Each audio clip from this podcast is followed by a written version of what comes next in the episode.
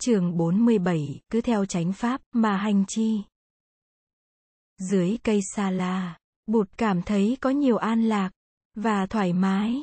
Đây là một khu rừng xanh tốt, có đồi, có suối lại có hồ. Sống một mình, Bụt thấy dễ chịu hơn khi có đông đảo đệ tử. Ở Kosambi, hiện giờ nhiều vị khất sĩ đang sống trong phiền não và phiền não lan tới cả giới đệ tử tại gia. Người cảm thấy buồn vì chính đệ tử của người cũng không chịu nghe lời người khuyên bảo. Người biết đó là sự buồn giận đang che mất tâm trí họ. Trong rừng Rakita, Bụt gặp rất nhiều loài thú vật, có cả một đàn voi nữa. Con voi mẹ vốn là một con voi chúa thường hay đem những con voi khác. Và đàn voi con xuống tắm dưới hồ. Nó dạy cho những con voi con uống nước, ăn cỏ, và ăn những cây bông súng. Bụt nhìn con voi mẹ dạy đàn voi con ăn những cây bông súng. Nó lấy vòi nhổ một đám bông súng, khỏa những cây bông súng, để rửa ở mặt nước cho bùn đất trôi đi rồi mới đưa vào miệng. Các con voi con tập một hồi rồi cũng làm được như con voi mẹ. Mấy con voi con này rất có cảm tình với bụt, voi, và bụt rất thân cận, và yêu mến nhau. Có khi voi mẹ hái cả trái cây. Để cúng dường bụt, bụt ưa vuốt đầu những con voi con. Và đưa chúng xuống bờ hồ. Con voi chúa thường dùng tiếng giống. Để triệu tập đàn voi. Và những con voi con. Tiếng rú của con voi chúa rất là oai vệ. Bụt đã học, và bắt trước được tiếng rú này. Có một lần sau khi con voi chúa rú lên tiếng rú oai vệ của nó, Bụt cũng bắt trước rú lên. Con voi chúa nghe tiếng rú lập tức nhìn về phía bụt. Và nó tới trước bụt rồi quỳ hai chân trước xuống. Bụt vuốt ve, và đỡ nó dậy. Bụt ở lại an cư tại đây. Đây là mùa an cư thứ 10 của bụt sau ngày thành đạo. Đây là lần thứ hai người an cư một mình. Suốt ngày người ở trong rừng. Chỉ buổi sáng vào giờ khất thực người mới rời khỏi khu rừng xanh tốt của người để đi vào tụ lạc. Mà thôi, sau mùa an cư, bụt từ dã đàn voi và khu rừng xinh đẹp, người đi về hướng đông bắc. Nửa tháng sau người về tới tu viện cấp cô độc ở Savithi. Đại đức Sariputta thấy bụt về mừng lắm. Rahula cũng có mặt tại đó. Nhiều vị đại đệ tử cũng có mặt tại đó. Các đại đức Mahamoggallana, Mahakasapa, Mahakunda, Apali, Mahakothia, Mahakapina, Mahakunda, Rivata, và Divadatta các đại đức Anuruddha, Kimbila, Nandiya từ công viên rừng trúc ở Karagama cũng đã về tới. Ni sư Gotami cũng có mặt tại Savithi.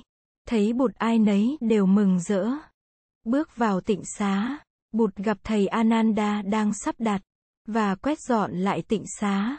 Một năm, và bốn tháng trời, Bụt đã vắng mặt tại đây. Thấy Bụt, Đại Đức Ananda mừng quá. Thầy buông chổi vái chào Bụt. Bụt hỏi thăm thầy về tình trạng ở Kosambi. Thầy nói, sau khi Bụt bỏ đi, một số huynh đệ đến tìm con, và nói, này sư huynh, Thế Tôn đã bỏ đi rồi. Người đi một mình, Tại sao sư huynh không tìm theo bụt, để làm thị giả cho người? Nếu sư huynh không đi, thì chúng tôi đi vậy. Con trả lời, nếu bụt đi, mà không cho ai biết, mà cũng không từ giã huynh để chúng ta. Đó là vì người muốn đi một mình. Chúng ta không nên làm phiền người. Sau đó khoảng 6 tháng, một số huynh đệ lại tới nói với con. Này sư huynh, Lâu nay chúng mình không được nghe Thế Tôn dạy bảo, không được nghe giáo pháp trực tiếp từ miệng của bậc thầy nói ra. Chúng ta nên đi tìm người. Chúng con đã lên đường tìm bụt, nhưng không được gặp, không ai biết bụt ở đâu. Cuối cùng chúng con tìm về Savithi. Về tới đây chúng con cũng không thấy bụt. Chúng con tự bảo nên, kiên nhẫn chờ bụt tại đây. Thế nào người cũng về. Thế nào người cũng không bỏ các đệ tử xứng đáng của người. Khi thầy rời cô Sambi, tình trạng như thế nào? Các vị khất sĩ còn cãi cọ nhau nhiều không? Thế tôn, hồi ấy tình trạng còn căng thẳng lắm. Căng thẳng hơn ngày thế tôn ra đi nhiều. Không bên nào chịu thua bên nào. Không khí thật là khó thở. Mỗi lần đi vào thành phố khất thực là chúng con lại bị giới cư sĩ hỏi nhau về vụ tranh chấp. Chúng con nói, có nhiều vị khất sĩ đứng ngoài vụ tranh chấp. Xin quý vị biết cho điều đó. Và đó là điều duy nhất mà chúng con có thể làm. Dần dần giới cư sĩ bắt đầu phản ứng. Họ tìm tới tu viện và nói với các vị khất sĩ trong vụ tranh chấp. Quý thầy đã không nghe lời bụt, để cho bụt phải buồn lòng, mà bỏ đi. Quý thầy có trách nhiệm rất lớn. Giới tại gia của chúng tôi đã mất rất nhiều niềm tin. Xin quý thầy xét lại. Thưa Thế Tôn, ban đầu, thì các thầy không chú ý tới lời cảnh cáo của giới tại gia. Nhưng sau đó, giới tại gia cương quyết bảo nhau không cúng dường cho các vị có mặt trong cuộc tranh chấp. Hỏi tại sao không cúng dường tăng bảo? Họ trả lời, quý vị không xứng đáng với bụt, bởi vì quý vị không có sự hòa hợp. Nếu quý vị nghe lời bụt, mà hòa giải được với nhau, rồi sau đó đi tìm bụt, để sám hối, thì chúng tôi sẽ khôi phục được niềm tin. Lúc đó chúng tôi mới hành trì lại phép cúng dường với tất cả tâm thành của chúng tôi được. Thưa Thế Tôn, giới tại gia ở Kosambi cường quyết lắm. Họ nói, thì họ làm, ngày rời Kosambi, con nghe nói là hai bên định ngày tập hợp, để đi tới sự hòa giải. Con nghĩ là họ sẽ hòa giải được, và sớm muộn gì họ cũng tìm về tới đây, để xin sám hối với Bụt. Bụt nói, Ananda, đưa chổi đây, để tôi dọn dẹp tiếp cho. Thầy hãy đi kiếm Đại Đức Sariputta về, để tôi nói chuyện. Ananda đi rồi. Bụt lấy chổi quét tịnh xá. Người làm công việc này một cách thong thả và thoải mái. Rồi người bắc một chiếc ghế ra ngoài sân ngồi. Tu viện cấp cô độc quả là một nơi đẹp đẽ. Cây cối xanh tươi, và chim chóc ca hát vang lừng cả bốn mặt. Người ngồi chơi một lát, thì Đại Đức Sariputta tới. Hai thầy trò ngồi bên nhau im lặng một hồi lâu. Rồi Bụt nói cho Đại Đức nghe điều người đang quan tâm. Bụt bảo, phải làm mọi cách, để những cuộc cãi cọ vô nghĩa lý đừng xảy ra ở trung tâm tu học xinh đẹp này. Hai người bàn bạc với nhau khá lâu. Một buổi chiều nọ, Đại đức Sariputta được báo tin là các thầy ở Kosambi đang lục tục kéo về. Họ đông tới cả mấy trăm người. Họ còn ở dưới phố, chưa lên tới tu viện. Thầy đi tìm bụt, và hỏi người, Thế Tôn, con nghe là các huynh đệ từ Kosambi đã về đến, và sắp tới nơi rồi. Chúng con phải tiếp xử với họ như thế nào? Thì cứ tiếp xử đúng chánh pháp. Lạy bụt, đúng chính pháp nghĩa là sao? Xin người dạy cho. Thầy, mà cũng còn hỏi một câu như thế sao? Đại đức Sariputta im lặng. Vào lúc đó, các thầy mogalana kasapa Kakana, Kothia, Kapina và Anuruddha tìm tới tịnh thất của Bụt. Các thầy hỏi, lạy Bụt, các huynh đệ sắp về tới. Chúng con phải tiếp xử với họ như thế nào? Thì các vị cứ tiếp xử đúng như chính pháp. Các thầy đưa mắt nhìn Đại Đức Sariputta. Đại Đức chỉ mỉm cười. Bụt nhìn những vị đệ tử lớn của người. Rồi người nói chậm rãi. Phải lắng tai nghe cả hai bên. Phải đừng có thành kiến với bên nào hết. Những điều giới mình nghe từ một phía. Mình phải trầm tĩnh xét đoán. Xem cái gì đúng với chánh pháp. Và cái gì không đúng với chánh pháp. Chánh pháp là những gì tôi đã trình bày như là con đường đưa đến an lạc. Và giải thoát. Những điều mà chính tôi, tôi đang làm theo. Không phải chánh pháp là những gì tôi đã khuyên răn không nên làm. Và chính tôi, tôi không bao giờ làm. Khi quý vị biết được cái gì là tránh và cái gì là không tránh ở mỗi bên, thì quý vị có thể giúp đỡ họ trong công việc hòa giải. Vừa lúc ấy các vị thí chủ lớn của tu viện do cư sĩ Anathapindika lãnh đạo cũng tìm tới tịnh thất. Họ hỏi, Thế Tôn, những vị khất sĩ ở Kosambi sắp tới, chúng con phải đối xử như thế nào? Chúng con nên cúng dường hay không nên cúng dường? Nếu cúng dường, thì bụt dậy nên cúng dường phía bên nào? Bụt mỉm cười, nên cúng dường cả hai bên, và nên tỏ lòng yểm trợ, và tán thành mỗi khi có người nói lên những điều đúng với chánh pháp.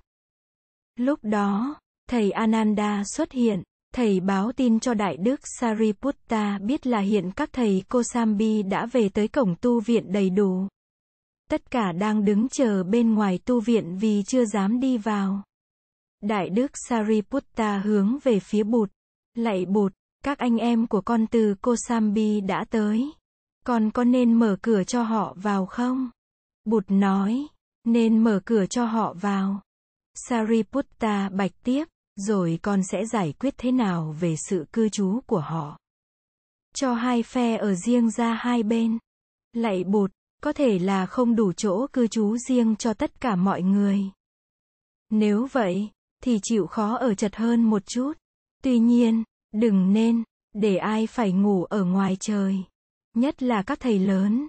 Còn về thực phẩm, và thuốc men, thực phẩm, và thuốc men, thì cũng được phân phát cúng dường đồng đều như nhau. Theo lệnh của Đại Đức Sariputta, các thầy chi khách mở cửa đón tiếp các vị khất sĩ từ Kosambi tới. Các vị được chia chỗ ở, và những tiện nghi cư trú theo đúng như lời bụt dạy. Tất cả mọi việc đều được diễn tiến trong im lặng. Sáng ngày hôm sau, tất cả các vị mới đến đều được lệnh khô đi khất thực. Nhưng trước khi họ đi, thầy Sariputta đã chia họ thành từng toán, và chỉ định đi từng địa phương khác nhau theo tinh thần lời bột giản Buổi chiều, các thầy ngỏ ý muốn Đại Đức Sariputta dàn xếp cho họ được làm lễ sám hối bụt. Đại Đức nói, theo sự hiểu biết của tôi, thì việc sám hối với bụt không phải là việc căn bản. Việc căn bản là các thầy đạt được sự hòa giải. Với sự hòa giải đó như một thành quả, lễ sám hối mới có ý nghĩa, và mới có bản chất chân thực. Tối hôm ấy, vị kinh sư chủ chốt của sự bất phục tùng tìm tới vị luật sư thù nghịch. Thầy chắp tay lại, và làm lễ vị này. Thầy quỳ xuống, và tác bạch, bạch đại đức, tôi xin công nhận là tôi đã phạm giới. Và sự kết tội của đại đức vào mùa hè năm ngoái là đúng luật. Tôi sẵn sàng sám hối trước đại chúng, để được trở lại tình trạng giới thể thanh tịnh vì kinh sư làm được như vậy vì thầy không thấy có một nẻo thoát nào khác cho giáo đoàn khất sĩ. Ông sẵn sàng hy sinh tự ái để đem lại hòa khí cho giáo đoàn. Biết thế, vị luật sư liền phản ứng một cách mau lẹ. Ông cũng quỳ xuống trước vị kinh sư. Ông nói, tôi cũng xin sám hối với đại đức là tôi đã thiếu khiêm nhường và thiếu khéo léo trong vụ này. Xin Đại Đức Từ Bi chứng minh cho tấm lòng thành khẩn của tôi. Ngay buổi tối hôm đó, lễ phát độ của vị kinh sư được tổ chức, và vị kinh sư khôi phục được giới thể thanh tịnh. Ai nấy đều thở phào. Nhất là các vị khất sĩ từ Kosambi đến. Trong số đó có nhiều thầy chưa bao giờ có dính líu đến cuộc tranh chấp. Bụt được báo tin này vào lúc nửa đêm. Chính Đại Đức Sariputta đem tin này tới cho người. Người chỉ gật đầu không nói năng gì. Cuộc tranh chấp đã chấm dứt. Nhưng vết thương vẫn còn. Phải một thời gian nữa. Thì vết thương mới có thể lành hẳn.